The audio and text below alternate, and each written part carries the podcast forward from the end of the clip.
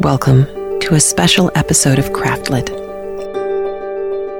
a podcast for crafters who love books. My name is Heather Ordover, and I'm podcasting from my corner of the Sonoran Desert, the Old Pueblo, Tucson, Arizona.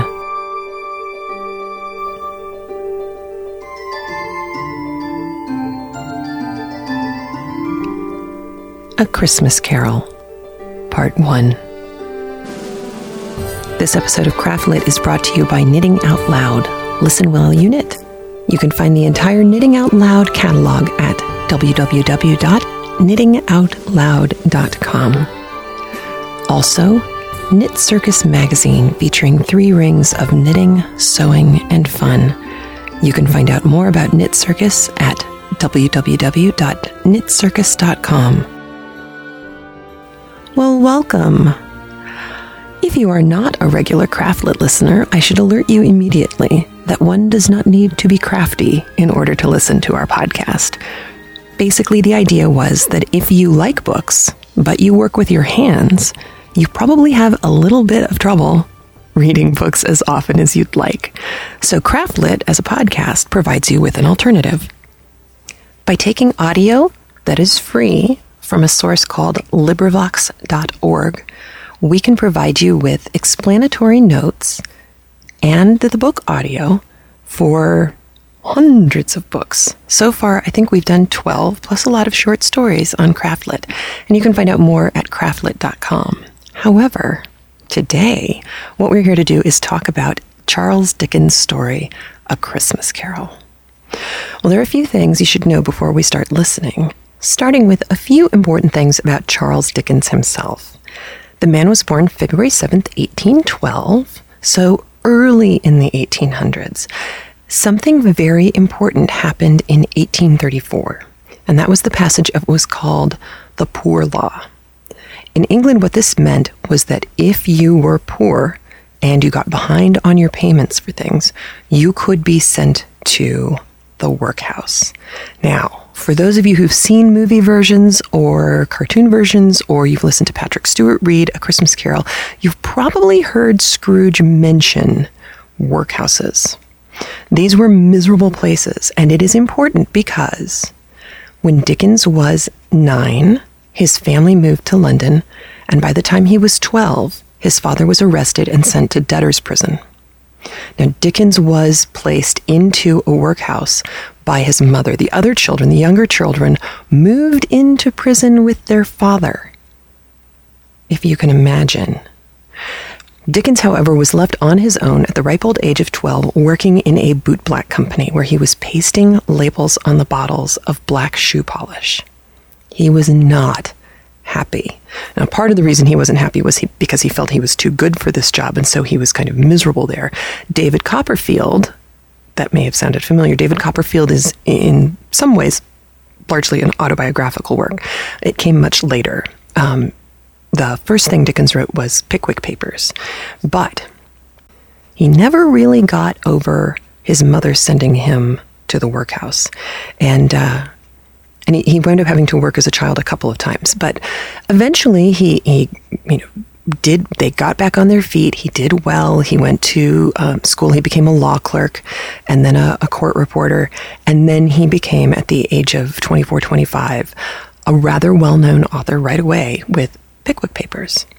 Well by the time he wrote a christmas carol in 1843 so he's 31 years old now he he was he was well known enough that he was able to pull off a couple of interesting things. The poor law had been passed. He had had to work as a child. Lots of stuff had kind of been building up.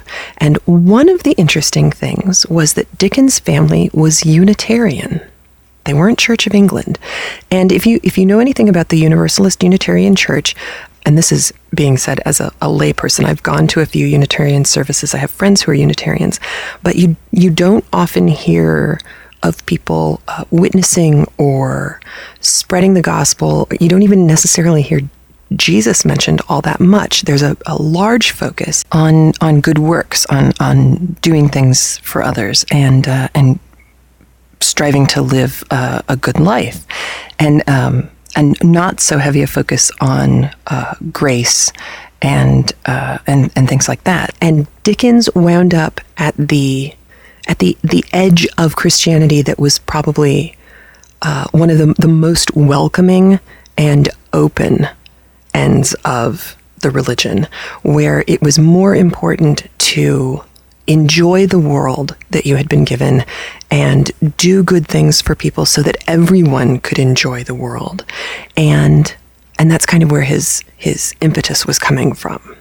Now, one of the things you should know about Craftlit is all the time during the show, I have listeners coming onto the show notes or emailing me to let me know when there's more to say on a topic. So, if you know more about Dickens' history with Unitarian religion or Unitarian religion in general, and you want to chime in, please go to Mama O Knits it's all one word, dot com, and leave a comment in the show notes on that site.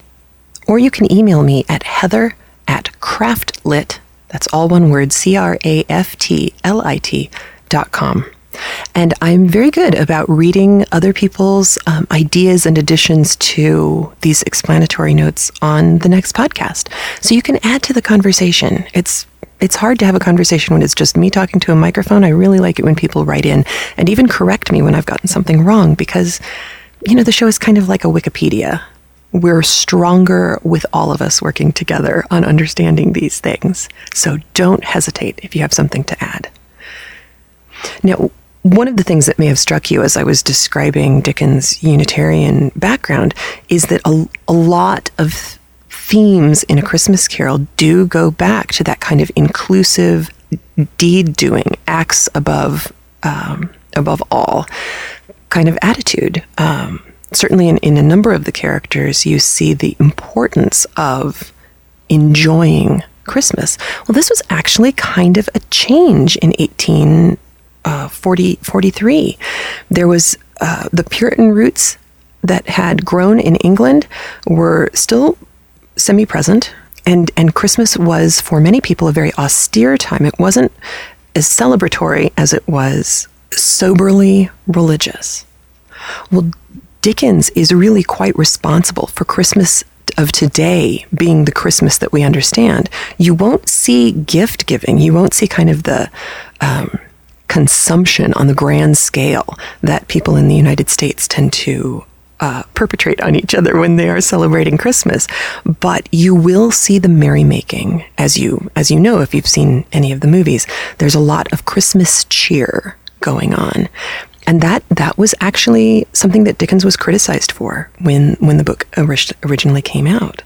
Now, one other interesting thing about Dickens in this book, he kind of had a falling out with his publishers uh, right right before the writing of this book. He wrote it over October and November and then instead of handing the book to his publisher, he went and printed it himself. Now, he printed it beautifully. Uh, there were engravings that were, I think there are six plates in the book, which, if you are watching this on the Mama O Knits website, you are actually able to see because I'm loading those in here so that you can see some of the pictures from the book. Also, pictures of Dickens and London at the time and Victorian stuff, just to kind of keep it interesting. Dickens Dickens went out of his way to make this volume, this thin volume, accessible to everyone. So he, he bound it beautifully. He included these beautiful plates. The, the typesetting was lovely, and it only cost five shillings. And as a consequence, before Christmas even started, he sold out all 6,000 copies of the book. And then it went into reprints. So he made some very specific decisions. He was very unhappy with the workhouse situation, with the poor laws, with the way wealthy people treated poor people. There was very much an attitude that if you were poor, it was because you were lazy. Does this sound familiar? And he wrote this allegorical story very specifically to combat that and to show we really are all in this together. And how much does it cost to smile at someone? And how much does it cost to treat people with respect? It's a lovely idea that still carries through to today. So, Now, today what we're going to listen to are the first two staves of A Christmas Carol. Now, if you're a musician, you know that musical notation is written on a staff. Well, because this is called A Christmas Carol, the five parts are broken into staves. So, stave the first, Marley's Ghost. Stave the second, Ghost of Christmas Past. Stave the third, Ghost of Christmas Present. Stave the fourth, Ghost of Christmas Yet to Come. And then stave the fifth is the end of the book. We today are going to listen to staves one and two.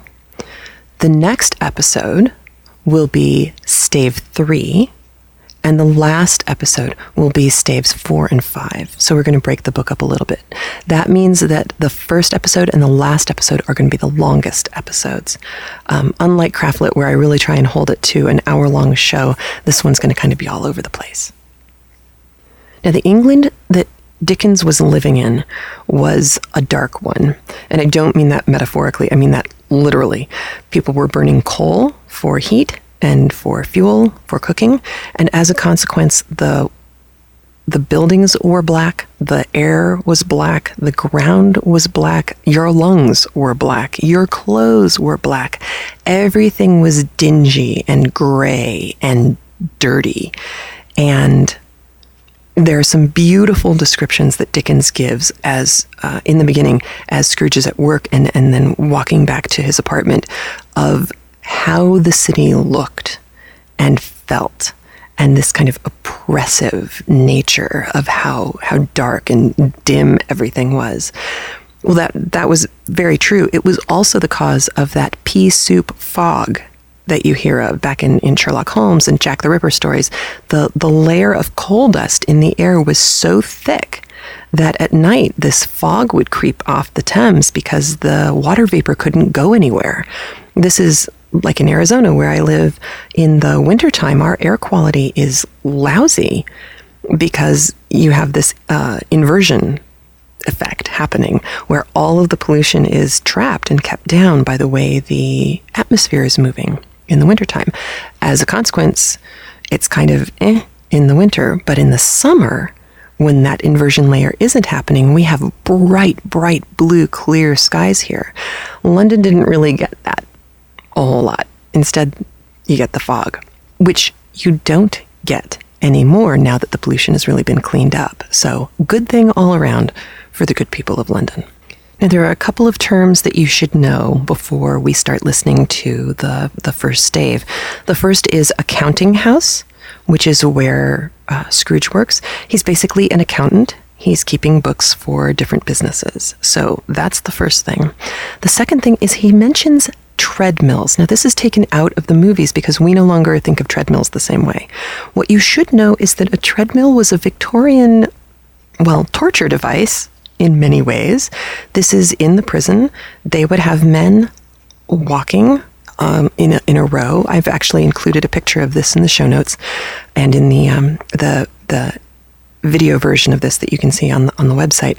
Um, there there are men walking a treadmill like a like a paddle wheel for um, for an, an old steam engine. I mean, for you know, a steamboat.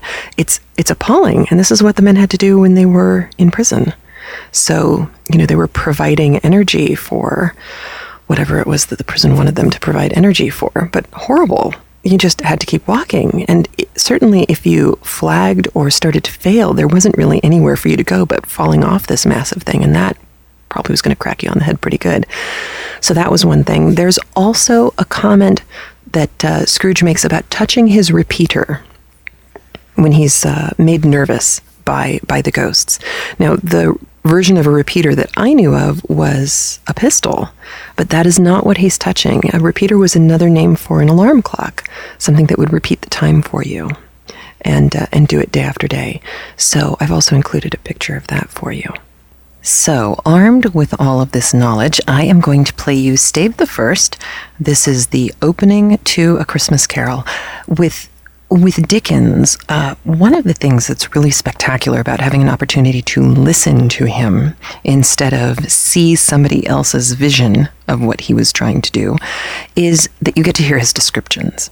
And they are lovely. Dickens does a couple of things that I think are really interesting in the story. Number one, he does an excellent job with his settings. He always does. Just like he does an excellent job with naming characters, like Ebenezer Scrooge, which has become kind of the ubiquitous name for someone who is stingy and miserly. We know them as a Scrooge. Um, Mr. Bumble, you know, there are all these names that he's used over time uh, that have just become part of our lexicon. Well, listen to not just the names, but also the way he uses uh, idiomatic phrases and colloquial phrases. You'll hear him using the term dead as a doornail. And he'll actually go into, you know, just a conversation about why do we say that? Well, it turns out, as you can tell from the way he discusses it, that dead as a doornail was actually a phrase that was common at the time. He actually questions the veracity of how dead a doornail could possibly be. And he's doing it as a kind of a clever and a friendly and a funny way of, of drawing you into his storytelling style. So, Dickens, the narrator, is always present in this book. You will hear him talking to you all the time. Little asides, little jokes that he's giving to you that are, you know, unknown to Scrooge or Cratchit or Fred or any of the other main characters. The other thing that he does is a really nice job of setting the spookiness of the first stave. There are images that he uses that are ignored, actually, in many of the the the versions, the different film versions of of the story, and uh, and you'll find that there's been quite a lot that's been cut. Not so much from this first and second stave, but from the third, fourth, and fifth stave. There are, there are quite a few um, pretty major chunks that get taken out in the film versions and uh, expurgated versions that you may have heard. Uh, the Patrick Stewart one being, I think, one of the the best. So without any further ado, I will give you the audio for Stave the First of A Christmas Carol by Charles Dickens. A Christmas Carol in Prose, being a ghost story of Christmas by Charles Dickens. Preface. I have endeavored in this ghostly little book to raise the ghost of an idea which shall not put my readers out of humour with themselves, with each other, with the season, or with me. May it haunt their houses pleasantly, and no one wish to lay it. Your faithful friend and servant, C.D. December, 1843. Stave 1. Marley's Ghost. Marley was dead to begin with, there's no doubt whatsoever about that. The register of his burial was signed by the clergyman, the clerk, the undertaker, and the chief mourner. Scrooge signed it, and Scrooge's name was good upon change for anything he chose to put his hand to. Old Marley was as dead as a doornail. Mind, I don't mean to say that I know of my own knowledge what there is particularly dead about a doornail. I might have been inclined myself to regard a coffin nail as the deadest piece of ironmongery in the trade, but the wisdom of our ancestors is in the simile, and my unhallowed hand shall not disturb it, or the country is done for. You will therefore permit me to repeat emphatically that Marley was as dead as a doornail. Scrooge knew he was dead? Of course he did. How could it be otherwise? Scrooge and he were partners for I don't know how many years.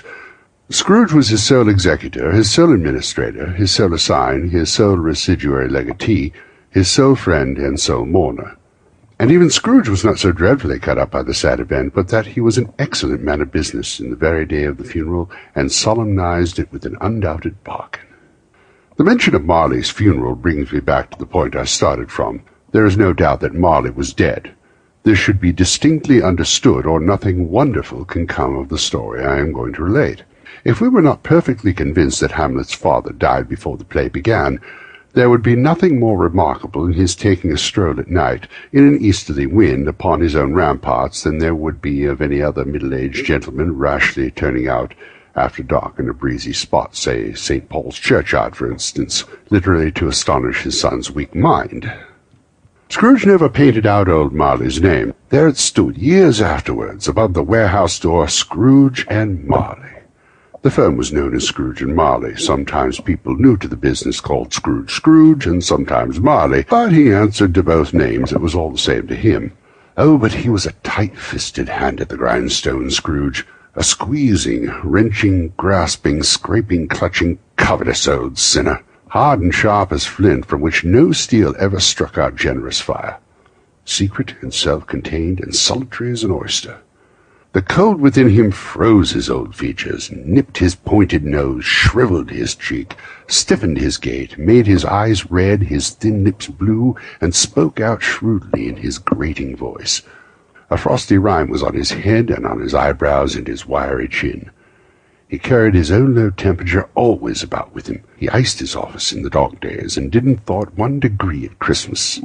External heat and cold had little influence on Scrooge. No warmth could warm, no wintry weather chill him.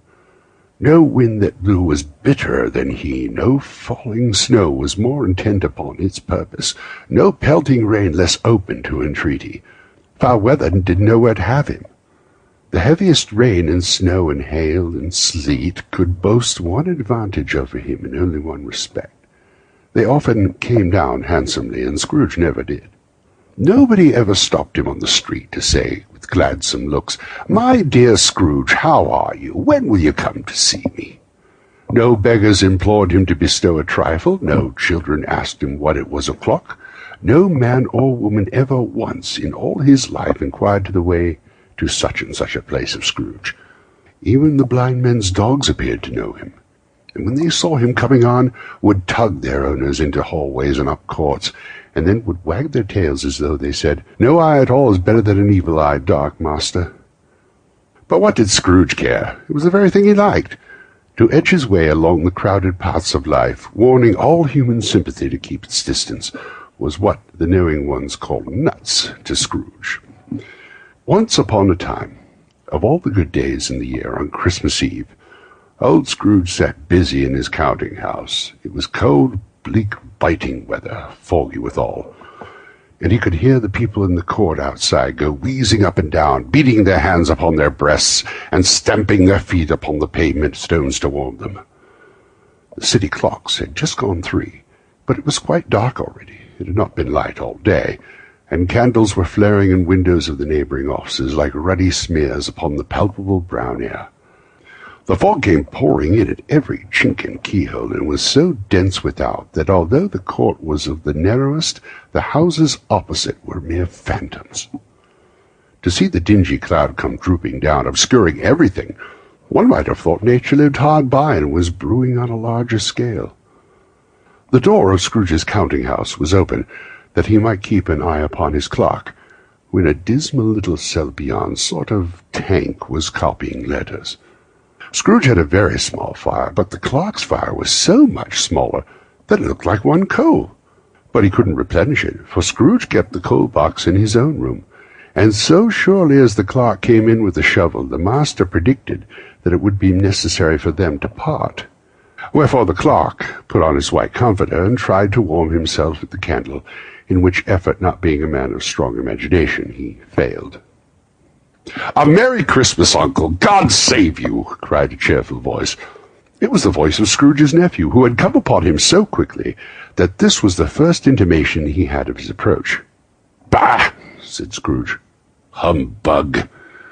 He had so heated himself with rapid walking in the fog and frost, this nephew of Scrooge's, that he was all in a glow. His face was ruddy and handsome, his eyes sparkled, and his breath smoked again. Christmas a humbug, uncle, said Scrooge's nephew. You don't mean that, I'm sure. I do, said Scrooge. Merry Christmas. What right have you to be merry? What reason have you to be merry? You're poor enough. Come, then, returned the nephew gaily. What right have you to be dismal? What reason have you to be morose? You're rich enough. Scrooge, having no better answer ready at the spur of the moment, said, Bah! again, and followed up with humbug. Don't be cross, uncle, said the nephew. What else could I be, returned the uncle, when I live in such a world of fools as this? Merry Christmas, out upon Merry Christmas. What's Christmas time to you but a time for paying bills without money? A time for finding yourself a year older but not an hour richer? Time for balancing your books and having every item in them through a round dozen a month presented dead against you? If I could work my will, said Scrooge indignantly, every idiot who goes about with Merry Christmas on his lips should be boiled in his own pudding and buried with a stake of holly through his heart. He should. Uncle, pleaded the nephew. Nephew! returned the uncle sternly. Keep Christmas in your own way, and let me keep it in mine. Keep it, repeated Scrooge's nephew. But you don't keep it. Let me leave it alone, then, said Scrooge. Much good it may do you, much good it has ever done you. There are many things from which I have derived good, by which I have not profited, I dare say, returned the nephew. Christmas among the rest. But I am sure I have always thought of Christmas time when it has come round, apart from the veneration due its sacred name and origin, if anything belonging to it can be apart from that, as a good time, a kind, forgiving, charitable, pleasant time, the only time I know of in the long calendar of the year when men and women seem by one consent to open their shut-up hearts freely, and to think of people below them as if they really were fellow passengers to the grave and not another race of creatures bound on other journeys, and therefore, uncle, though it has never put a scrap of gold and silver in my pocket, I believe that it has done me good, and will do me good, and I say God bless it. The clerk in the tank involuntarily applauded, becoming immediately sensible of the impropriety. He poked the fire and extinguish the last frail spark forever. Let me hear another sound out of you, said Scrooge, and you'll keep your Christmas by losing your situation. You're quite a powerful speaker, sir, he said, turning to his nephew. I wonder you don't go to Parliament. Don't be angry, uncle. Come, dine with us tomorrow. Scrooge said he would see him. Yes, indeed he would. He went up the whole length of expression and said that he would see him in that extremity first. But why? cried Scrooge's nephew. Why? Why did you get married? said Scrooge. Because I fell in love. Because you fell in love, growled Scrooge, as if it were the only thing in the world more ridiculous than a Merry Christmas. Good afternoon. Nay, uncle, but you never came to see me before that happened. Why give it as a reason for not coming now? Good afternoon, said Scrooge. I want nothing from you. I ask nothing of you. Why cannot we be friends? Good afternoon. I am sorry, with all my heart, that I find you so resolute. We have never had any quarrel to which I have been a party, but I have made the trial in homage to Christmas, and I'll keep my Christmas humor to the last. So a Merry Christmas, Uncle. Good afternoon, said Scrooge. And a Happy New Year. Good afternoon, said Scrooge. His nephew left the room without an angry word, notwithstanding. He stopped at the outer door to bestow his greetings of the season on the clerk, who, cold as he was, was warmer than Scrooge, for he returned them cordially. There's another fellow, muttered Scrooge, who overheard him. My clerk, with fifteen shillings a week and a wife and family talking about a Merry Christmas, or retire to Bedlam. This lunatic, in letting Scrooge's nephew out, had let two other people in. They were portly gentlemen, pleasant to behold, and now stood with their hats off in Scrooge's office. They had books and papers in their hands, and bowed to him. Scrooge and Marley's, I believe, said one of the gentlemen, referring to his list. Have I had the pleasure of addressing Mr. Scrooge or Mr. Marley? Uh, Mr. Marley has been dead these seven years, Scrooge replied. He died seven years ago this very night. Well, we have no doubt his liberality is well represented by his surviving partner, said the gentleman, presenting his credentials. It certainly was, for they had been two kindred spirits, at the ominous word liberality, Scrooge frowned and shook his head and handed the credentials back. Uh, this festive season of the year, Mr. Scrooge, said this gentleman, taking up a pen, it is more than usually desirable that we should make some slight provision for the poor and destitute, who suffer greatly at this present time. Many thousands are in want of common necessaries. Hundreds of thousands are in want of common comfort, sir. Are there no prisons? said Scrooge. Plenty of prisons, said the gentleman, laying down his pen again. And the union workhouses, demanded Scrooge. Are they still in operation? They are still, returned the gentleman. I wish I could say they were not. The treadmill and the poor law are in full vigour, then? said Scrooge. They're both very busy, sir. Oh, I was afraid from what you said at first that something had occurred to stop them in their useful course, said Scrooge. I'm very glad to hear it. Under the impression that they scarcely furnish Christian cheer of mind and body to the multitude, returned the gentleman. A few of us are endeavouring to raise a fund, to buy the poor some meat and drink and means of warmth. We choose this time because it is a time of all others when want is keenly felt, and abundance rejoices. Uh, what shall I put you down for? Nothing, Scrooge replied. You wish to be anonymous? I wish to be left alone, said Scrooge. Since you ask me what I wish, gentlemen, that is my answer. I don't make merry myself at Christmas, and I can't afford to make idle people merry. I help to support the establishments I have mentioned. They cost enough, and those who are badly off must go there. Many can't go there, and many would rather die. If they would rather die, said Scrooge, they'd better do it and decrease the surplus population. Besides, excuse me, I don't know that, but you might know it, observed the gentleman. It's not my business, Scrooge returned. It's enough for a man to understand his own business and not to interfere with other people's. Mine occupies me constantly. Good afternoon, gentlemen. Seeing clearly that this would be useless to pursue the point, the gentleman withdrew. Scrooge resumed his labours with an improved opinion of himself, and in a more facetious temper than usual with him. Meanwhile, the fog and darkness thickened so that people ran about with flaring links, offering their services to go before horses and carriages and conduct them on their way. The ancient tower of the church, whose gruff old bell was always peeping slyly down at Scrooge out of a Gothic window in the wall, became invisible and struck the hours and quarters in the clouds, with tremendous vibrations afterwards as if its teeth were chattering in its frozen head up there. The cold became intense. In the main street at the corner of the court some labourers were repairing the gas pipes and had lighted a great fire in a brazier, round which a party of ragged men and boys were gathered, warming their hands and winking their eyes before the blaze in rapture. The water plug, being left in solitude, its overflowing sullenly congealed and turned to misanthropic ice. The brightness of the shops where holly sprigs and berries crackled in the lamp heat of the windows made pale faces ruddy as they passed. Poulterers and grocers' trades became a splendid joke, a glorious pageant, in which it was next to impossible to believe that such dull principles as bargain and sale had anything to do.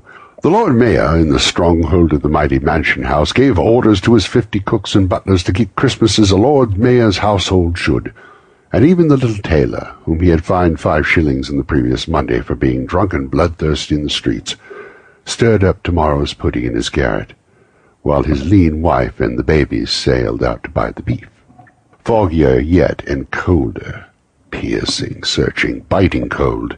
If the good St. Dunstan had but nipped the evil spirit's nose with a touch of such weather as that, instead of using his familiar weapons, then indeed he would have roared to lusty purpose.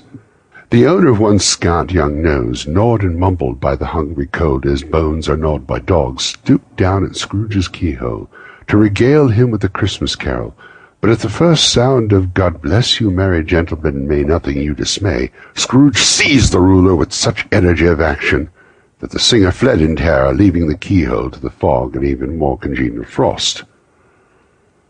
At length the hour of shutting up the counting-house arrived.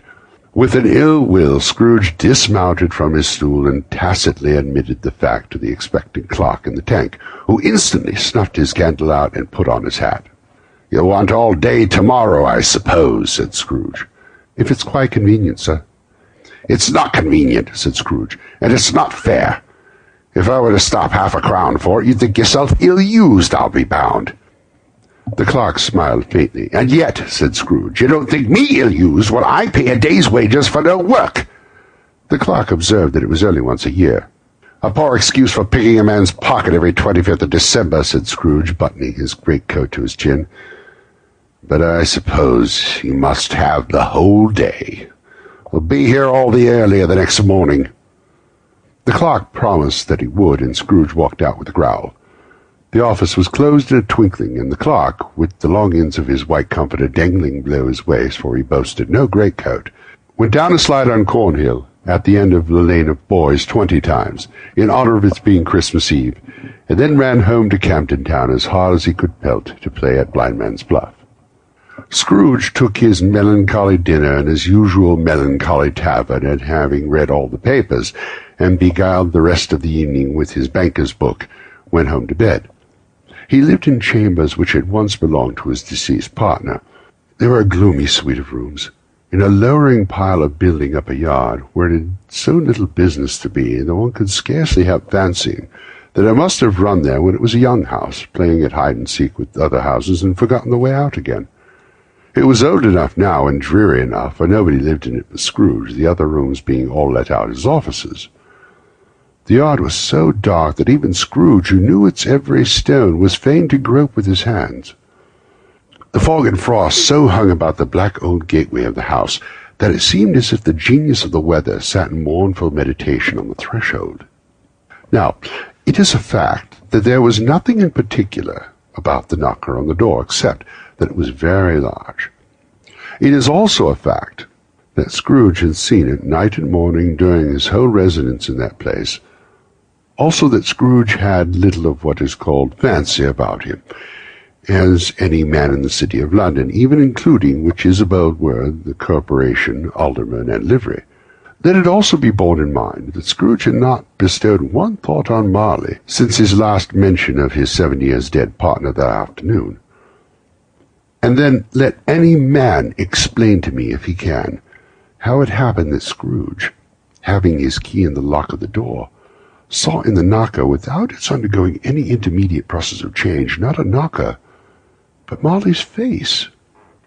Marley's face!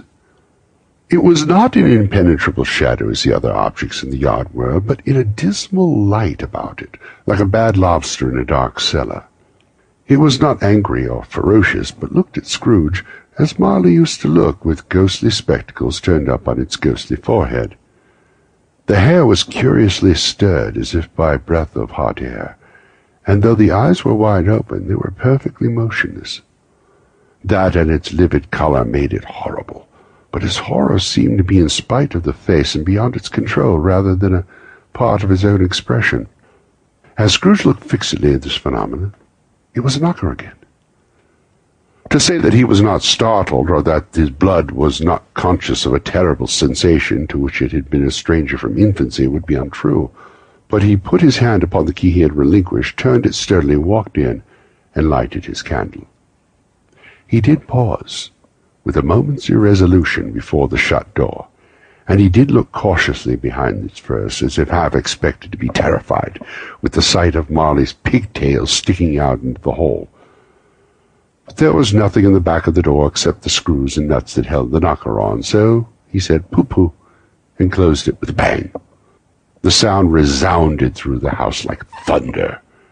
Every room above and every cask in the wine merchant's cellars below appeared to have a separate peal of echoes of its own. Scrooge was not a man to be frightened by echoes. He fastened the door and walked across the hall and up the stairs, slowly too, trimming the candle as he went. You may talk vaguely about driving a coach and six up a good old flight of stairs, or through a bad young Act of Parliament, but I mean to say that you might have got a hearse up that staircase and taken it broadwise, with the splinter bar toward the wall and the door towards the balustrades, and done it easy.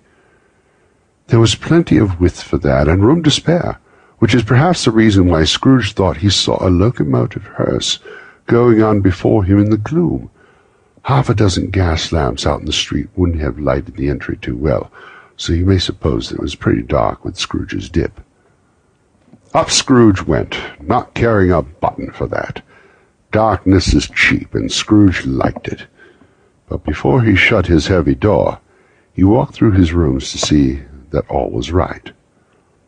He had just enough recollection of the face to desire to do that. Sitting room, bedroom, lumber room, all as he should be. Nobody under the table, nobody under the sofa. A small fire in the grate, spoon and basin ready, and the little saucepan of gruel Scrooge had a coat in his head upon the hob. Nobody under the bed, nobody in the closet, nobody in his dressing gown, which was hanging up in a suspicious attitude against the wall. Lumber room as usual, old fire guard, two shoes, two fish baskets, washing stand on three legs, and a poker. Quite satisfied, he closed his door and locked himself in. double-locked himself in, which was not his custom. Thus secured against surprise, he took off his cravat, put on his dressing gown and slippers and his nightcap, and sat down before the fire to take his gruel. It was a very low fire indeed, nothing on such a bitter night. He was obliged to sit close to it and brood over it before he could extract the least sensation of warmth from such a handful of fuel. The fireplace was an old one built by some Dutch merchant long ago, and paved all around with quaint Dutch tiles designed to illustrate the scriptures. There were Cains and Abels, Pharaoh's daughters, queens of Sheba, angelic messengers descending through the air on clouds like feather beds, Abraham's, Belteshazzar's apostles putting off to sea in butter boats, hundreds of figures to attract his thoughts, and yet that face of Marley, seven years dead, came like the ancient prophet's rod and swallowed up the whole. If each smooth tile had been a blanket first, with power to shape some picture on its surface from the disjointed fragments of his thoughts, there would have been a copy of old Marley's head on every one. Humbug, said Scrooge, and walked across the room. After several turns, he sat down again. As he drew his head back in the chair, his glance happened to rest upon the bell, a disused bell that hung in the room and communicated for some purpose now forgotten with the chamber in the highest story of the building. It was with great astonishment, and with a strange inexplicable dread, that as he looked he saw this bell begin to swing. It swung so softly in the outset that it scarcely made a sound, but soon it rang loudly, and so did every bell in the house. This might have lasted half a minute, or a minute, but it seemed an hour. The bells ceased as they had begun together. They were succeeded by a clanking noise, deep down below, as if some person were dragging a heavy chain over the casks of the wine merchant's cellar.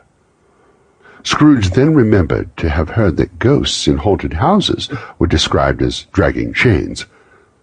The cellar door flew open with a booming sound, and then he heard the noise much louder on the floors below, then coming up the stairs, then coming straight towards the door.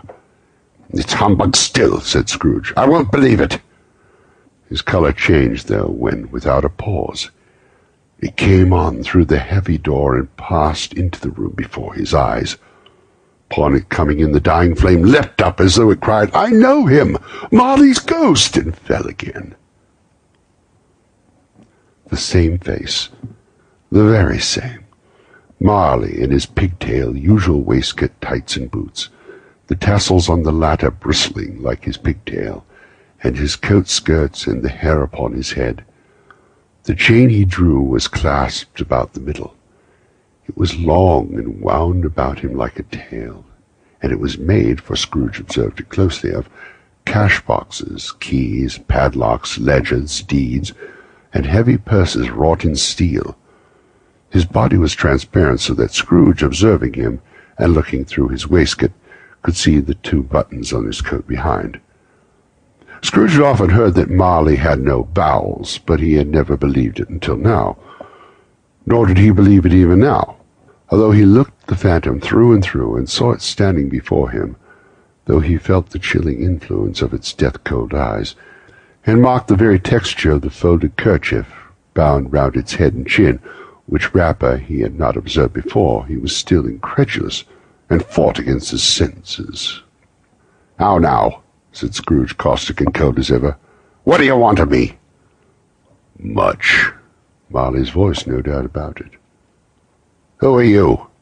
Ask me who I was. Who were you then? said Scrooge, raising his voice. You're particular for a shade. He was going to say to a shade, but substituted this as more appropriate. In life, I was your partner, Jacob Marley. Can you can you sit down? asked Scrooge, looking doubtfully at him. I can. Do it then. Scrooge asked the question because he didn't know whether a ghost so transparent might find himself in a condition to take a chair, and felt that in the event of its being possible, it might involve the necessity of an embarrassing explanation. But the ghost sat down on the opposite side of the fireplace as if he were quite used to it. You don't believe me, observed the ghost. I don't, said Scrooge. What evidence would you have of my reality beyond that of your senses? I don't know, said Scrooge. Why do you doubt your senses? Because, said Scrooge, a little thing affects them. A slight disorder of the stomach makes them cheats. You may be an undigested bit of beef, a blot of mustard, a crumb of cheese, a fragment of an underdone potato. There's more of gravy than of grave about you, whatever you are. Scrooge was not much in the habit of cracking jokes, nor did he feel in his heart by any means waggish then. The truth is that he tried to be smart as a means of distracting his own attention and keeping down his terror, for the spectre's voice disturbed the very marrow in his bones. To sit, staring at those fixed, glazed eyes in silence for a moment, would play, Scrooge felt, the very deuce with him. There was something very awful, too, in the spectre's being provided with an infernal atmosphere of its own.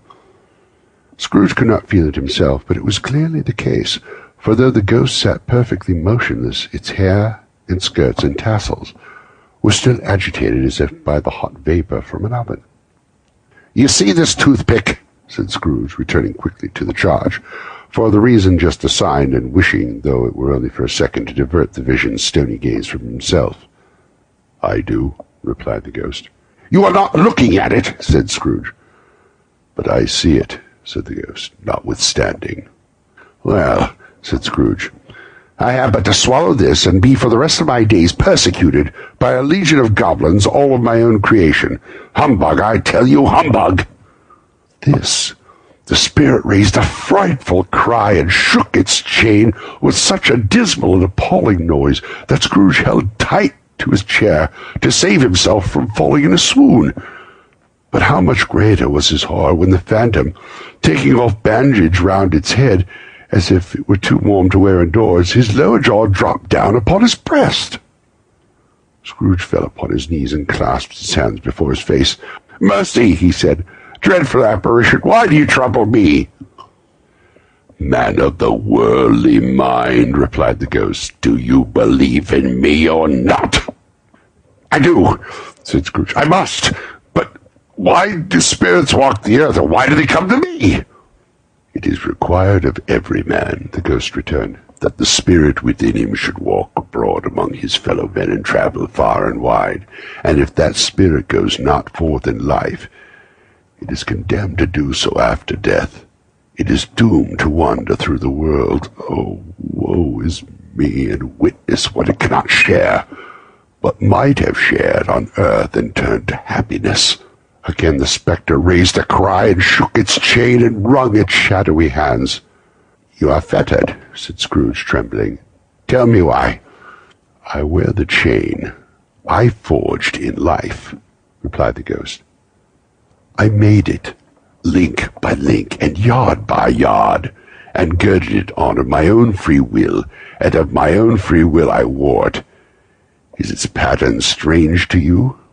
Scrooge trembled more and more. Or would you know, pursued the ghost, the weight and length of the strong coil you bear yourself? It was as full, as heavy, and as long as this seven Christmas Eves ago. You have labored on it since. It is a ponderous chain. Scrooge glanced about him on the floor in the expectation of finding himself surrounded by some fifty or sixty fathoms of iron cable, but he could see nothing. Jacob, he said imploringly, Oh, Jacob Marley, tell me more. Speak comfort to me, Jacob. I have none to give, the ghost replied. It comes from other regions, Ebenezer Scrooge, and is conveyed by other ministers to other kinds of men. Nor can I tell you what I would. Very little more is all permitted to me. I cannot rest, I cannot stay, I cannot linger anywhere. My spirit never walked beyond our counting house. Mark me! In life my spirit never roved beyond the narrow limits of our money-changing hole, and weary journeys lie before me. It was a habit of Scrooge whenever he became thoughtful to put his hands in his breeches pockets. Pondering on what the ghost had said, he did so now, but without lifting up his eyes or getting off his knees. You must have been very slow about it, Jacob, Scrooge observed in a businesslike manner, though with humility and deference. Slow, the ghost repeated. Seven years dead, mused Scrooge, and travelling all the time. The whole time, said the ghost. No rest, no peace, incessant torture and remorse.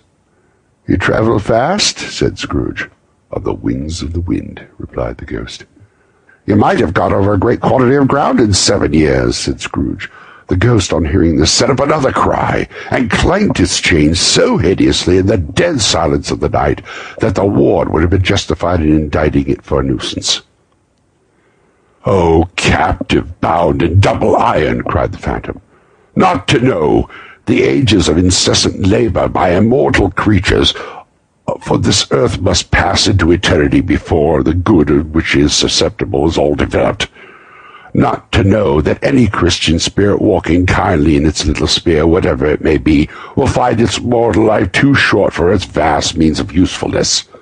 Not to know that no space of regret can make amends for one's life's opportunity misused. Yet such was I, oh, such was I! But you were always a good man of business, Jacob, faltered Scrooge, who now began to apply this to himself. Business! cried the ghost, wringing his hands again. Mankind was my business. The common welfare was my business. Charity, mercy, forbearance, and benevolence were all my business. The dealings of my trade were but a drop of water in the comprehensive ocean of my business. He held up the chain at arm's length as if it were the cause of all its unavailing grief, and flung it heavily upon the ground again. At this time of the rolling year, the spectre said, I suffer most. Why did I walk through the crowds of fellow beings with my eyes turned down and never them to that blessed star which led the wise men to a poor abode, were there no poor homes to which its light would have conducted me? Scrooge was very much dismayed to hear the spectre going on at this rate and began to quake exceedingly. Hear me, said the ghost. My time is nearly gone. I will, said Scrooge. But don't be hard upon me. Don't be flowery, Jacob, pray. How is it that I appear before you in a shape that you can see I may not tell? I have sat invisible beside you many and many a day. This was not an agreeable idea. Scrooge shivered and wiped the perspiration from his brow. That is no light part in my penance, pursued the ghost. I am here tonight to warn you that you have yet a chance and hope of escaping my fate. A chance and hope of my procuring Ebenezer. You are always a good friend to me, said Scrooge. Thank ye. You will be haunted, resumed the ghost, by three spirits. Scrooge's countenance fell almost as low as the ghost's had done. Is that the chance and hope you mentioned, Jacob? he demanded in a faltering voice. It is. I I think I'd rather not, said Scrooge. Without their visits, said the ghost, you cannot hope to shun the path I tread. Expect the first tomorrow when the bell tolls one. Couldn't I take 'em all at once and have it over, Jacob? hinted Scrooge. Expect the second on the next night at the same hour, the third upon the next night when the last stroke of twelve has ceased to vibrate. Look to see me no more, and look that, for your own sake, you remember what has passed between us. And when he said these words, the spectre took its wrapper from the table and bound it around its head as before. Scrooge knew this by the smart sound its teeth made when the jaws were brought together by the bandage. He ventured to raise his eyes again and found his supernatural visitor confronting him in an erect attitude, with its chain wound over and about its arm. The apparition walked backward from him, and with every step it took, the window raised itself a little, so that when the spectre reached it, it was wide open. It beckoned Scrooge to approach, which he did. When they were within two paces of each other, Marley's ghost held up its hand, warning him to come no nearer. Scrooge stopped.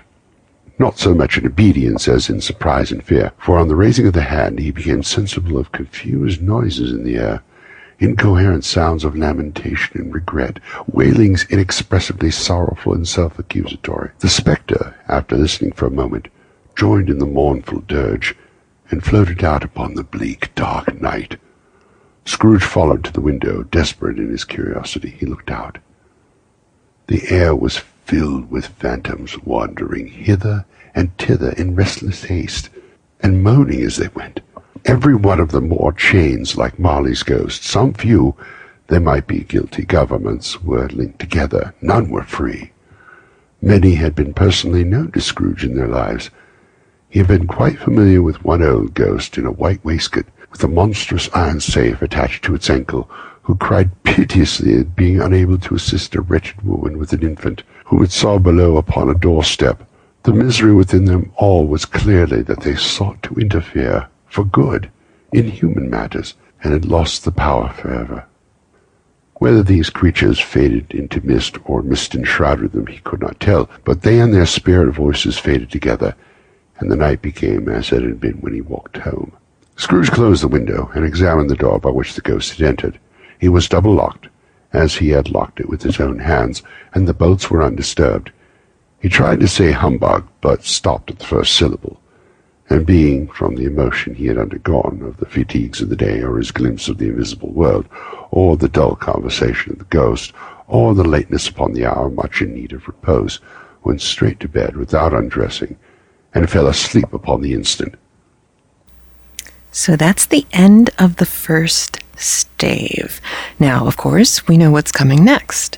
We have the ghost of Christmas past, who is has been threatened to come and visit our man Ebenezer uh, at one o'clock.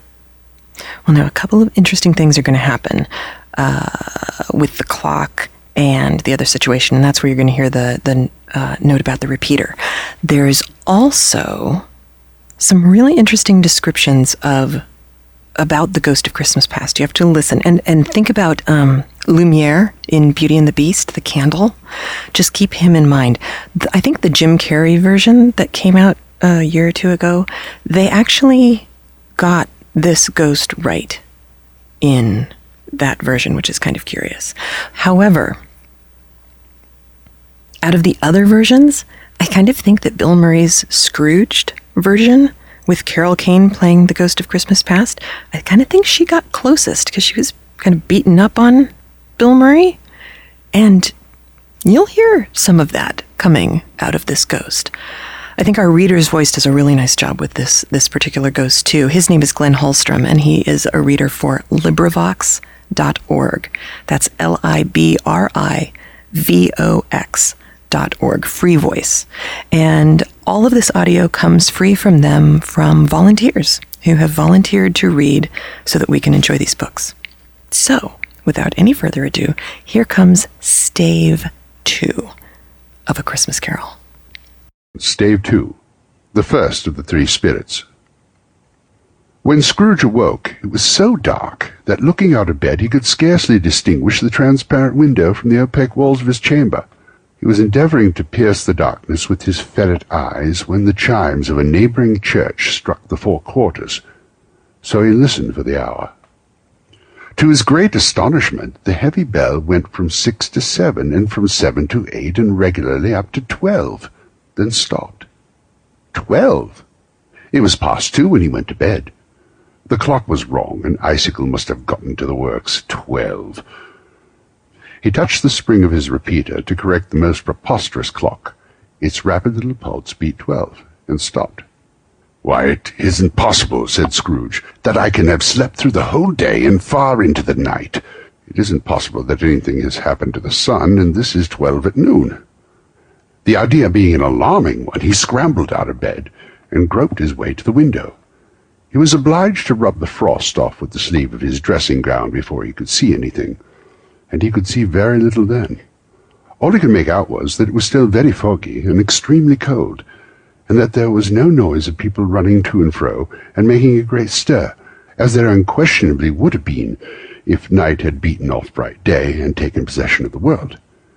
This was a great relief because three days after sight the first exchange pay of Mr. Ebenezer Scrooge or his order and so forth would have become a mere United States security if there were no days to count by.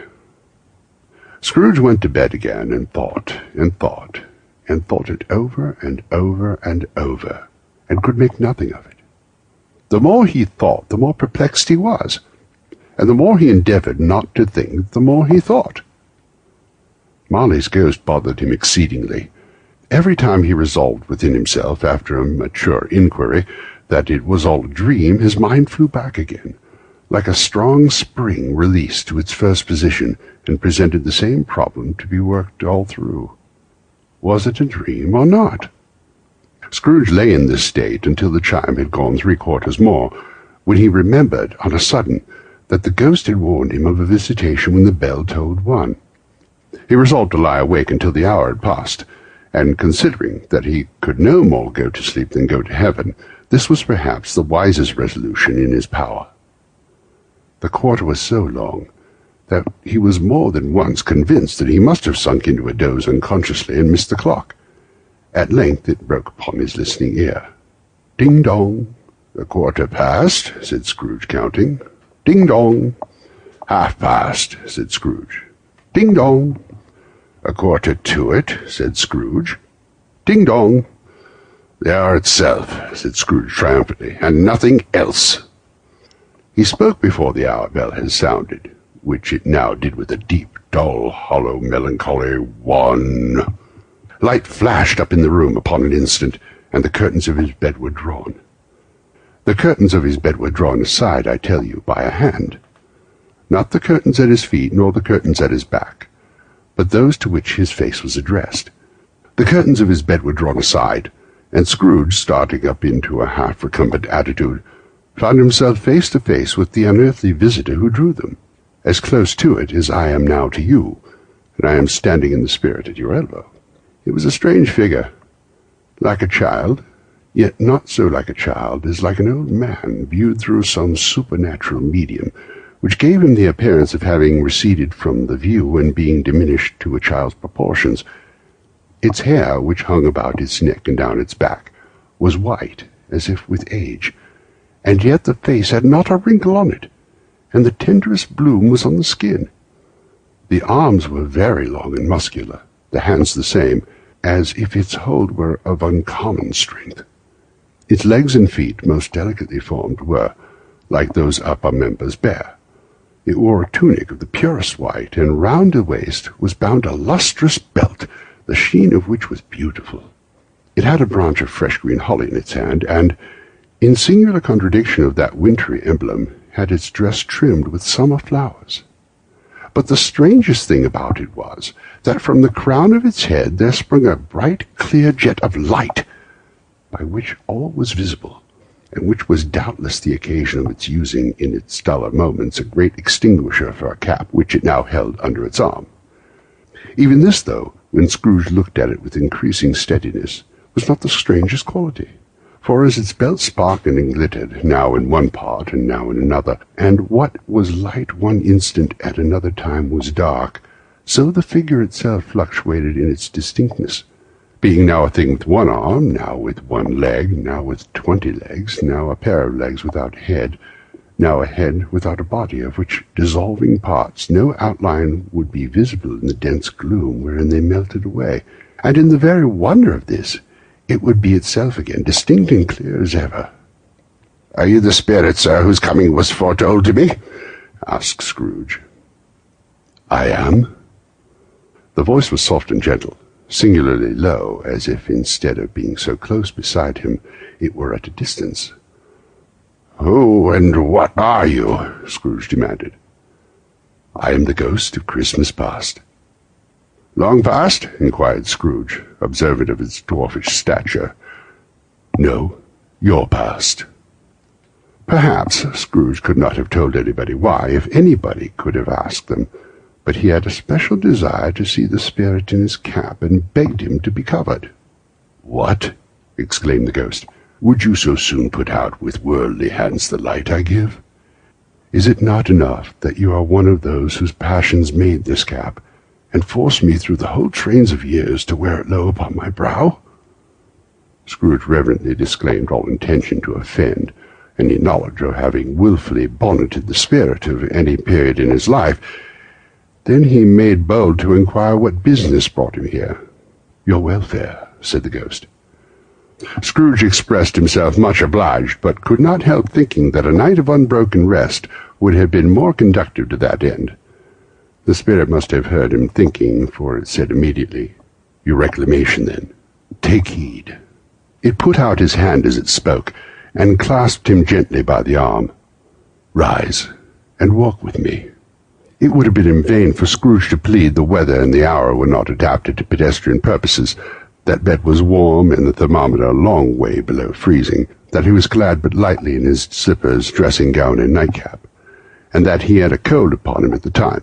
The grasp, though gentle as a woman's hand, was not to be resisted. He rose, but finding that the spirit made towards the window, clasped his robe in supplication. I am mortal, Scrooge remonstrated, and liable to fall.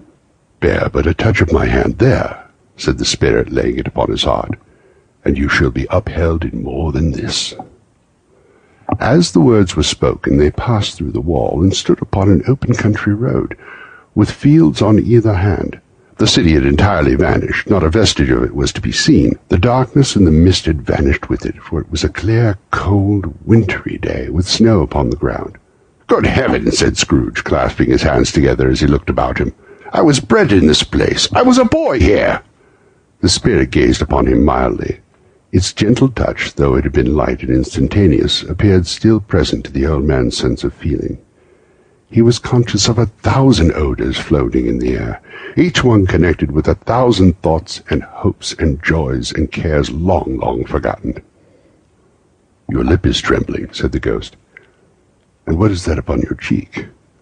Scrooge muttered with an unusual catching in his voice that it was a pimple, and begged the ghost to lead him where he would. You recollect the way? inquired the spirit. Remember it! cried Scrooge with fervor. I could walk it blindfolded. Strange to have forgotten it for so many years, observed the ghost. Let us go on. They walked along the road, Scrooge recognizing every gate, every post, every tree, until a little market town appeared in the distance with its bridge, its church, and winding river. Some shaggy ponies were now seen trotting towards him with boys upon their backs, who called to other boys in country gigs and carts, driven by farmers.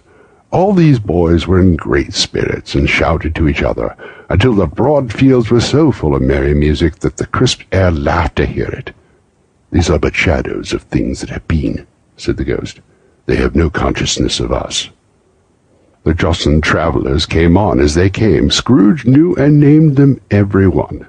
Why was he filled with gladness when he heard them give each other Merry Christmas as they parted at cross-yards and byways for several homes? What was Merry Christmas to Scrooge? Out upon Merry Christmas, what good had it ever done to him? The school is not quite deserted, said the ghost. A solitary child, neglected by his friends, is left there still. Scrooge said he knew it, and he sobbed. They left the high road by a well-remembered lane and soon approached a mansion of dull red brick with a little weathercock-surmounted cupola on the roof and a bell hanging in it. It was a large house, but one of broken fortunes, for the spacious offices were little used. Their walls were damp and mossy, their windows broken and their gates decayed. Fowls clucked and strutted in the stables, and the coach-houses and sheds were overrun with grass. Nor was it more retentive of its ancient state within for entering the dreary hall and glancing through the open doors of many rooms, they found them poorly furnished, cold and vast. There was an earthly savour in the air, a chilly barrenness in the place, which associated itself somehow with too much getting up by candlelight and not too much to eat. They went, the ghost and Scrooge, across the hall to a door at the back of the house. It opened before them and disclosed a long, bare, melancholy room, made barer still by lines of plain deal forms and desks. At one of these a lonely boy was reading near a feeble fire, and Scrooge sat down upon a form and wept to see his poor forgotten self as he used to be. Not a latent echo in the house, not a squeak and scuffle from the mice behind the panelling, not a drip from the half-thawed waterspout in the dull yard behind, not a sigh among the leafless boughs of one despondent poplar, not the idle swinging of an empty stone house door, no, not a clicking of the fire, but fell upon the heart of Scrooge with a softening influence, and gave a freer passage to his tears. The spirit touched him on the arm and pointed to his younger self, intent upon his reading. Suddenly a man in foreign garments, wonderfully real and distinct to look at, stood outside the window with an axe stuck in his belt, and leading by the bridle an ass laden with wood. Why, it's Ali Baba, Scrooge exclaimed in ecstasy. Dear old honest Ali Baba, yes, yes, I know. One Christmas time when yon solitary child was left here all alone, he did come, for the first time, just like that. Poor boy. And Valentine, said Scrooge, and his wild brother Orson, there they go. And what's his name, who was put down in his drawers asleep at the gate of Damascus? Don't you see him? And the Sultan's groom turned upside down by the genie. There he is upon his head. I'm glad of it. What business had he to be married to the princess? To hear Scrooge expanding on all the earnestness of the nature of such subjects, in a most extraordinary voice between laughing and crying, and to see his heightened and excited face, would have been a surprise to his business friends in the city indeed. That's the parrot, cried Scrooge, green body and yellow tail, with a thing like lettuce growing out of the top of his head. There he is, Poor Robinson Crusoe, he called him when he came home again after sailing round the island. Poor Robinson Crusoe, where have you been, Robinson Crusoe? The man thought he was dreaming, but he wasn't. He was the parrot, you know. There goes Friday, running for his life in the little creek. Hallo, hop, halloo! then, with the rapidity of transition very foreign to his usual character, he said, in a pity of his former self, Poor boy, and cried again. I wish, Scrooge muttered, putting his hand in his pocket and looking about him after drying his eyes with his cuff. But it's too late now. What is the matter? asked the spirit. Nothing, said Scrooge. Nothing. There was a boy singing a Christmas carol in my door last night. I should like to have given him something, that's all. The ghost smiled thoughtfully and waved its hand saying as it did so, Let us see another Christmas. Scrooge's former self grew larger at the words, and the room became a little darker and more dirty. The panels shrunk, the windows cracked, fragments of plaster fell out of the ceiling, and the naked lathes were shown instead. But how all this was brought about, Scrooge knew no more than you do. He only knew that it was quite correct, that everything had happened so, that there he was, alone again, when all the other boys had gone home for the jolly holidays. He was not reading now, but walking up and down despairingly. Scrooge looked at the ghost, and with a mournful shaking of his head glanced anxiously towards the door. It opened, and a little girl, much younger than the boy, came darting in, putting her arms about his neck and often kissing him, dressed him as her dear, dear brother. I have come to bring you home, dear brother, said the child, clapping her tiny hands and bending down to laugh to bring you home, home, home. Home, little Fan? returned the boy. Yes, said the child, brimful with glee. Home for good and all. Home for ever and ever. Father is so much kinder than he used to be that home's like heaven. He spoke so gently to me one dear night when I was going to bed that I was not afraid to ask him once more if he might come home, and he said, Yes, you should. And he sent me in a coach to bring you. And you're to be a man said the child, opening her eyes, and never come back here. But first, we'll be together all Christmas long, and have the merriest time in the world. You're quite a woman, little Fan, exclaimed the boy. She clapped her hands and laughed, and tried to touch his head, but being too little, laughed again and stood on tiptoe to embrace him. She then began to drag him in her childish eagerness towards the door, and he, nothing loath to go, accompanied her. A terrible voice in the hall cried, Bring down Master Scrooge's box there. And in the hall appeared the schoolmaster himself, who glared on Master Scrooge with a ferocious condescension, and threw him into a dreadful state of mind by shaking hands with him. He then conveyed him and his sister into the veriest old well of a shivering best parlour that he ever was seen, where the maps upon the wall and the celestial and terrestrial globes in the window were waxy with cold, here he produced a decanter of curiously light wine and a block of curiously heavy cake, and administered instalments to those dainties to the young people, at the same time sending out a meagre servant to offer a glass of something to the postboy, who answered that he thanked the gentleman, but if it was the same tap as he had tasted before, he had rather not. Master Scrooge's trunk being by this time tied on to the top of the chaise, the children bade the schoolmaster good-bye willingly, and getting into it drove gaily down the garden sweep, the quick wheels dashing the hoar frost and snow from the old dark leaves of the evergreens like spray. Always a delicate creature whom a breath might have withered, said the ghost, but she had a large heart. So she had, cried Scrooge. You're right. I will not gainsay it, Spirit. God forbid. She died a woman, said the ghost, and had, as I think, children. One child, Scrooge returned. True, said the ghost. Your nephew. Scrooge seemed uneasy in his mind and answered briefly, Yes. Although they had but at that moment left the school behind them, they were now in the busy thoroughfares of the city, where shadowy passengers passed and repassed, where shadowy carts and coaches battled for the way, and all the strife and tumult of a real city were. It was made plain enough by the dressing of the shops that there, too, it was Christmas time again, but it was evening and the streets were lighted up. The ghost stopped at a certain warehouse door and asked Scrooge if he knew it. Know it? said Scrooge. I was apprenticed here. They went in. At the sight of an old gentleman in a Welsh wig sitting behind such a high desk that if he had been two inches taller he must have knocked his head against the ceiling, Scrooge cried in great excitement, Why, it's old Fezziwig! Bless his heart! It's Fezziwig alive again! Old Fezziwig laid down his pen and looked up at the clock, which pointed to the hour of seven. He rubbed his hands, adjusted his capricious waistcoat, laughed all over himself, from his shoes to his organ of benevolence, and called out in a comfortable, oily, rich, fat, jovial voice, Yo ho there, Ebenezer, Dick! Scrooge's former self, now a grown young man, came briskly and accompanied by his fellow prentice. Dick Wilkins, to be sure, said Scrooge to the ghost. Bless me eyes, there he is. He was very much attached to me, was Dick. Poor Dick, dear, dear. Yo ho, my boys, said Fezziwig. No more work tonight. Christmas Eve, Dick. Christmas, Ebenezer. Let's have the shutters up, cried old Fezziwig with a sharp clap of his hands. Before a man can say Jack Robinson. You wouldn't believe how those two fellows went at it. They charged into the street with the shutters. One, two, three, had 'em up in their places. Four, five, six, barred 'em and pinned 'em. Seven, eight, nine, and came back before you could get to twelve, panting like racehorses.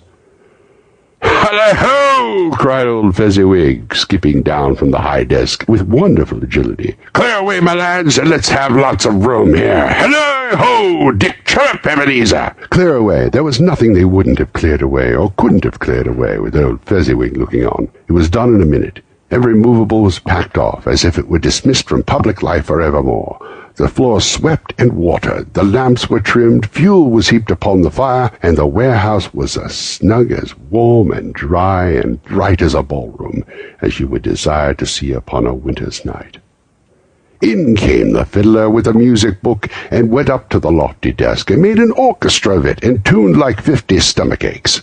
In came Mrs. Fezziwig, one vast substantial smile. In came the three Miss Fezziwigs, beaming and lovable. In came the six young followers whose hearts they broke. In came all the young men and women employed in the business. In came the housemaid with her cousin the baker. In came the cook with her brother's particular friend the milkman. In came the boy from over the way, who was suspected of not having board enough from his master, trying to hide himself behind the girl from next door, but one who was proved to have had her ears pulled by her mistress.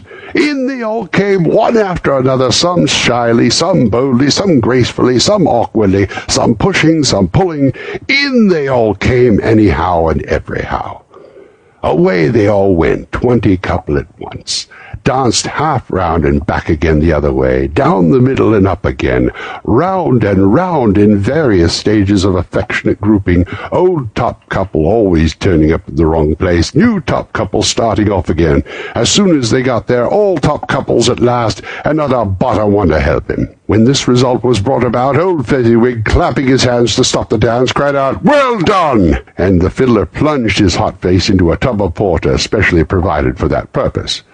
But scorning rest upon his reappearance, he instantly began again, though there were no dancers yet, as if the fiddler had been carried home exhausted in a shutter, and he were a brand new man resolved to beat them out of sight or perish.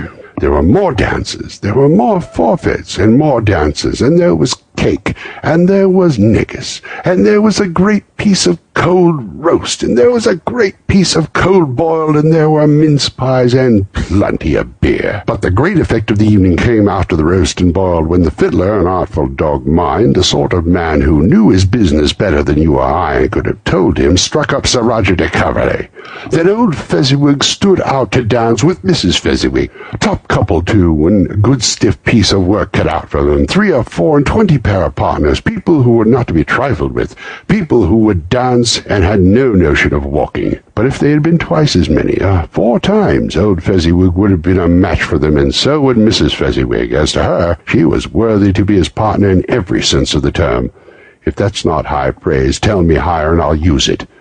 A positive light appeared to issue from Fezziwig's calves. They shone in every part of the dance like moons. You wouldn't have predicted at any time what would have become of him next. And then old Fezziwig and Mrs. Fezziwig had gone all through the dance, advance and retire, both hands to your partner, bow and curtsy, corkscrew, thread the needle, and back again your place.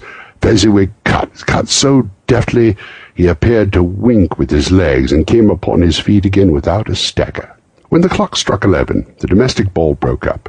Mr. and Mrs. Fezziwig took their stations, one on either side of the door, with shaking hands with every person individually as he or she went out and wished him or her a Merry Christmas. When everybody had retired but the two princesses, they did the same to them, and thus the cheerful voices died away and the lads were left to their beds, which were under the counter in the back shop. During this whole time, Scrooge had acted like a man out of his wits. His heart and soul were in the scene, and with his former self he corroborated everything, remembered everything, enjoyed everything, and underwent the strangest agitation. It wasn't until now, when the bright faces of his former self and Dick were turned from him, that he remembered the ghost, and became conscious that it was looking full upon him, while the light upon its head burned very clear. A small matter, said the ghost, to make these silly folks so full of gratitude. Small? echoed Scrooge. The spirit signed him to listen to the two princesses, who were pouring out their hearts in praise of Fezziwig, and when he had done so, said, Why, is it not? He had spent but a few pounds of your mortal money, three or four perhaps. Is that so much that he deserves this praise? It isn't that, said Scrooge, heated by the remark, and speaking unconsciously like his former, not his latter self. It isn't that, Spirit. He has the power to render us happy or unhappy to make our service light or burdensome, a pleasure or a toil. Say that his power lies in words and looks, in things so slight and insignificant that it is impossible to add or count them up. What then? The happiness he gives is quite as great as if it cost a fortune. He felt the spirit's glance and stopped. What is the matter? asked the ghost. Nothing in particular, said Scrooge. Something, I think, the ghost insisted. No, said Scrooge. No, I should like to be able to say a word or two to my clock just now, that's all. His former self turned down the lamps as he gave utterance to the wish, and Scrooge and the ghost again stood side by side in the open air. My time grows short, observed the spirit. Quick. This was not addressed to Scrooge or to any one whom he could see, but it produced an immediate effect. For again Scrooge saw himself. He was older now, a man in the prime of life. His face had not the harsh and rigid lines of later years, but had begun to wear the signs of care and avarice. There was an eager, greedy, restless motion in the eye, which showed the passion that had taken root, and where the shadow of the growing tree would fall. He was not alone, but sat by the side of a fair young woman in a morning dress, in whose eyes there were tears which sparkled in the light that shone out of the ghost of Christmas past. It matters little, she said softly. To you very little. Another idol has displaced me, and if I can cheer and comfort you in time to come, as I would have tried to do, I have no just cause to grieve. What idol has displaced you? he rejoined. A golden one. This is an even-handed dealing of the world, he said. There is nothing on which it is so hard as poverty, and there is nothing it professes to condemn with such severity as the pursuit of wealth. You fear the world too much, she answered gently. All your other hopes have merged into the hope of being beyond the chance of its sordid reproach. I have seen your nobler aspirations fall off one by one, until the master passion, gain, engrosses you, have I not? What then? he retorted. Even if I have grown so much wiser, what then? I am not changed towards you. She shook her head. Am I? Our contract is an old one. It was made when we were both poor and content to be so, until in good season we could improve our worldly fortunes by our patient industry. You are changed. When it was made, you were another man. I was a boy, he said impatiently. Your own feeling tells you that you are not what you are, she returned. I am. That which promised happiness when we were one in heart is fraught with misery now that we are two. How often and how keenly have I thought of this, I will not say. It is enough that I have thought of it and can release you. Have I ever sought release? In words? No, never. In what then? In a changed nature, in an altered spirit, in another atmosphere of life, another hope as its great end, in everything that made my love of any worth of value in your sight. If this had never been between us, said the girl, looking mildly but with steadiness upon him, tell me, would you seek me out now and try to win me now? Ah, no. He seemed to yield the justice of its supposition in spite of himself, but said with a struggle, You think not. I would gladly think otherwise if I could, she answered. Heaven knows. When I have learned a truth like this, I know how strong and irresistible it must be. But if you were free today, tomorrow, yesterday, can even believe that you would choose a dowerless girl, you who, in your very confidence with her, weigh everything by gain, or choosing her, if for a moment you are false enough to your one guiding principle to do so, do I not know that your repentance and regret would surely follow? I do, and I release you, with a full heart, for the love of him you once were. He was about to speak, but with her head turned from him, she resumed. You may. The memory of what is past half makes me hope you will have pain in this. A very, very brief time, and you will dismiss the recollection of it, gladly as an unprofitable dream, from which it has happened well that you awoke. May you be happy in the life that you have chosen. She left him, and they parted. Spirit, said Scrooge, show me no more. Conduct me home. Why do you delight to torture me? One shadow more, exclaimed the ghost. No more, cried Scrooge. No more. I do not wish to see it. Show me no more. But the relentless ghost pinioned him in both arms and forced him to observe what happened next. They were in another scene and place, a room not very large or handsome, but full of comfort.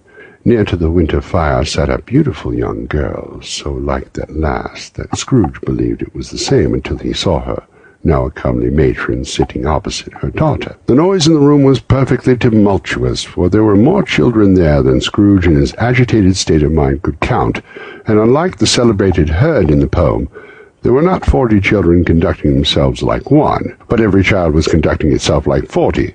The consequences were uproarious beyond belief, but no one seemed to care. On the contrary, the mother and daughter laughed heartily and enjoyed it very much, and the latter, soon beginning to mingle in the sports, got pillaged by the young brigands most ruthlessly. What would I not have given to be one of them? Though I would never have been so rude, no, no, I wouldn't for the wealth of all the world have crushed that braided hair and torn it down, and for the precious little shoe I wouldn't have plucked it off. God bless my soul to save my life. As to measuring her waist in sport, as they did, bold young brood, I couldn't have done it. I should have expected my arm to have grown round for the punishment, and never come straight again. And yet I should have dearly liked, I own, to have touched her lips, to have questioned her, that she might have opened them, to have looked upon the lashes of her downcast eyes, and have never raised a blush, to have let loose waves of hair, an inch of which would be a keepsake beyond price. In short, I should have liked, I do confess, to have the lightest license of a child, and yet have been man enough to know its value. But now a knocking on the door was heard, and such a rush immediately ensued that with a laughing face and plundered dress was borne towards it the centre of a flushed and boisterous group, just in time to greet the father, who had come home attended by a man laden with Christmas toys and presents. Then the shouting and struggling, and the onslaught that was made on the defenseless porter, the scaling him with chairs for ladders to drive into his pockets, despoil him with brown paper parcels, hold on tight by his cravat, hug him round the neck, pummel his back, and kick his legs in irrepressible affection. The shouts of wonder and delight with which the development of every package was received the terrible announcement that the baby had taken in the act of putting a doll's frying pan into his mouth and was more than suspected of having swallowed a fictitious turkey glued on a wooden platter. The immense relief of finding this a false alarm, the joy, the gratitude, and ecstasy, they were all indescribable alike. It is enough that by degrees the children and their emotions had got out of the parlor, and by one stair at a time, up to the top of the house, when they went to bed, and so subsided. And now Scrooge looked on more attentively than ever when the master of the house, having his daughter leaning fondly on him, sat down with her and her mother at his own fireside, and when he thought that such another creature, quite as graceful and as full of promise, might have called him father, and had been a springtime in the haggard winter of his life, his sight grew very dim indeed. Belle, said the husband, turning to his wife with a smile, I saw an old friend of yours this afternoon. Who was it? Guess. How can I, Tut? I don't know, she added in the same breath, laughing as he laughed. Mr. Scrooge! Mr. Scrooge it was. I passed his office window, and it was not shut up, and he had a candle inside. I could scarcely help seeing him. His partner lies upon the point of death, I hear, and there he sat alone, quite alone in the world, I do believe. Spirit, said Scrooge in a broken voice, remove me from this place. I have shown you the shadows of things that have been, said the ghost. That they are what they are, do not blame me. Remove me, Scrooge exclaimed. I cannot bear it. He turned upon the ghost, and seeing that it looked upon him with a face in which some strange way there were fragments of all faces it had shown him, wrestled with it.